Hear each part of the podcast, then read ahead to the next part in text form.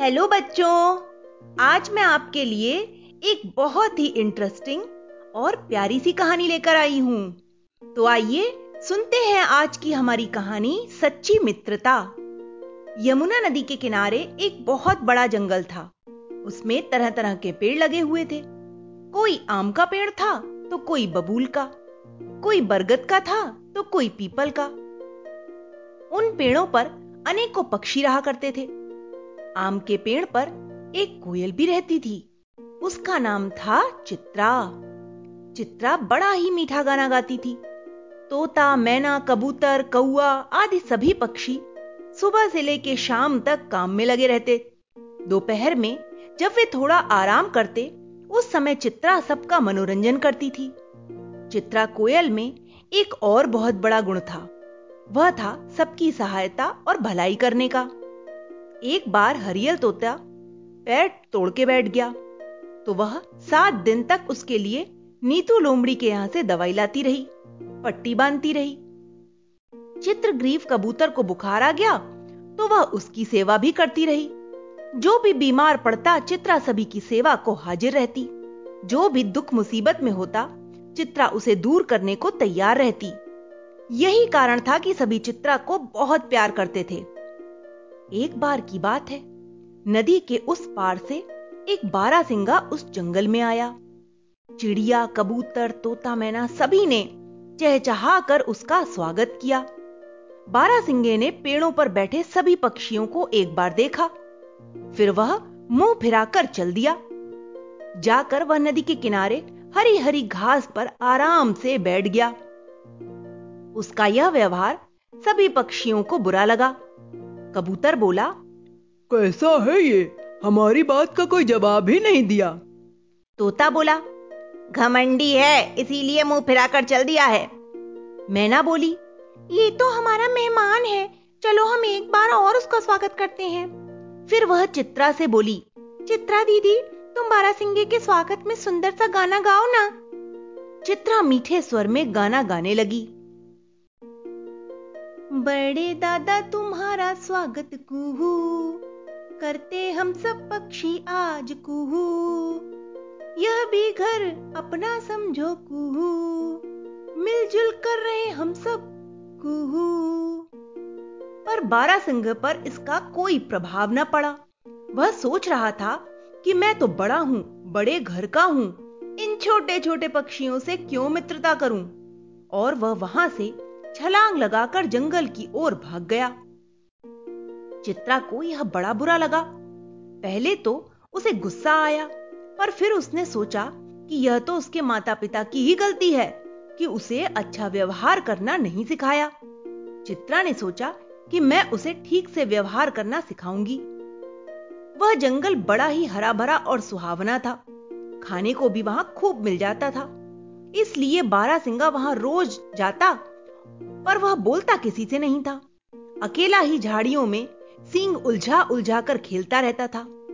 कबूतर, मैना, तोता, कोई भी उससे बोलने का प्रयास नहीं करते थे।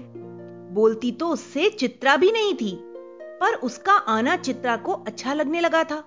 वह घंटों उसके लंबे घने सींगों को, चंचल कुदानों को देखती रहती थी। एक दिन अचानक ही जंगल की शांति भंग होने लगी। खट खट धाए धाए की आवाज़ें सुनाई देने लगी। तोता, कबूतर आदि सभी घबरा गए। वे अपने अपने पंखों को फड़फड़ाकर कभी किसी पेड़ पर तो कभी किसी पेड़ पर उड़ने लगे।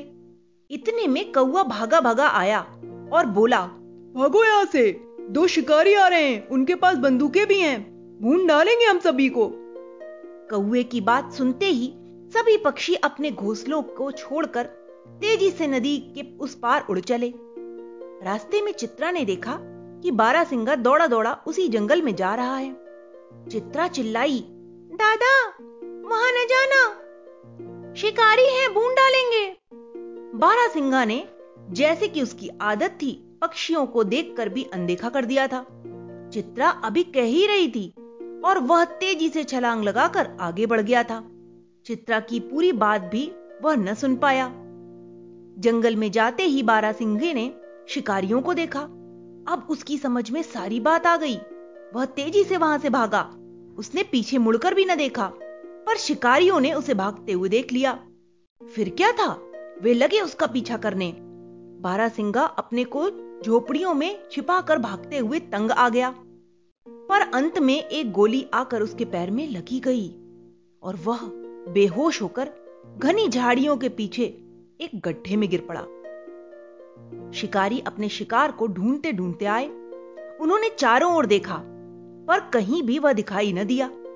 घनी झाड़ियों और गड्ढों ने उसकी दृष्टि से बारासिंगे को छुपा लिया था। अंत में वे निराश होकर लौट गए। रात होने पर भी जब बारासिंगा न लौटा तो जंगल के उस पार आम के पेड़ पर बैठी चित्रा को चिंता होने लगी। एक बार उसके मन में यह भाव भी आया कि बारासिंगा जब बोलता तक नहीं तब फिर क्यों वो उसकी परवाह करे? पर दूसरे ही क्षण उसने सोचा कि हम सब जीव जंतुओं को मिलजुल कर ही रहना चाहिए, एक दूसरे की सेवा, सहायता करनी चाहिए। फिर क्या था? सारा आलस्य त्याग कर, नींद से भरी आँखों को खोलकर चित्रा ने अंगड़ाई ली, अपने पंखों को फड़फड़ाया और जंगल की ओर उड़ चली। चांदनी रात थी। हर जगह चांदनी छिटकी हुई थी। सभी कुछ साफ़ साफ़ दिखाई दे रहा था। चित्रा ने नदी के किनारे पेड़ों के नीचे हरी हरी घास पर झाड़ियों के बीच में सभी जगह घूम घूम कर बारासिंगा कर देखा, पर वह कहीं भी दिखाई न दिया। अंत में निराश होकर चित्रा उड़ चली। झाड़ियों के बीच में से वह उड़ ही रही थी कि तभी उसकी निगाह एक जगह पड़ी, जहाँ बारा बारासिंगा पड़ा हुआ था। वह तुरंत नीचे उतरी। उसने देखा बारा बारासिंगा बेहोश पड़ा है। वह अपनी चोंच में भर भर कर तीन चार बार पानी लाई और उसे बारा बारासिंगा के मुँह में डाला। तब कहीं जाकर उसे होश आया। आँखें खुलने पर बारा बारासिंगा ने अपने सामने चित्रा कोयल को देखा। सुबह की घटना उसकी आँखों के सामने घूम गई। पल भर में उसकी समझ में सारी बातें आ गईं। यह सोचकर कि वही चिड़िया मेरी सहायता कर रही है। जिससे मैं बात तक नहीं करता था। बारह सिंगे की आँखों में आँसू भराए अभी आई दादा, कहकर चित्रा उड़ गई। थोड़ी देर बाद लौटी तो उसकी चोंच में लगी थी हरी हरी घास और फल। आते ही बोली, सुबह से भूखे हो, लो खा लो। भूखा तो था ही भारा सिंगा। वह जल्दी जल्दी खाने लगा। अंत में उससे न रहा गया और वह पूछ ही बैठा, चित्रा बहन, एक बात बताओ तुम तो मेरी इतनी सहायता, इतनी सेवा क्यों कर रही हो? मैं तो तुमसे बोलता तक नहीं था। सुबह भी मैंने तुमसे बात नहीं की और न तुम्हारी बात सुनी। चित्रा मुस्कुराई और बोली, भैया, हम दूसरों के काम आ पाए, उनकी सहायता कर पाए। इसी में जीवन की सार्थकता है, जो केवल अपने लिए जीते हैं और सोचते हैं कि वो बड़े तुच्छ होते हैं। अरा सिंगे की समझ में भी बात आने लगी। बोला हाँ हम सबको एक ही ईश्वर ने बनाया है। हम सब भाई बहन हैं, सभी को मिलजुल कर ही रहना चाहिए। रात आधी के करीब बीत चुकी थी। चित्रा ने बारासिंगे से सोने के लिए कहा और स्वयं भी आम के पेड़ पर बने अपने घोंसले में जाकर सो गई। दूसरे दिन यमुना नदी के उस पार के सभी पक्षी भी वापस आ गए। अब बारासिंगा, तोता, मैना कौआ कबूतर सभी के बड़े स्नेह पूर्वक बातें होने लगी। किसी को भी उससे शिकायत नहीं रही।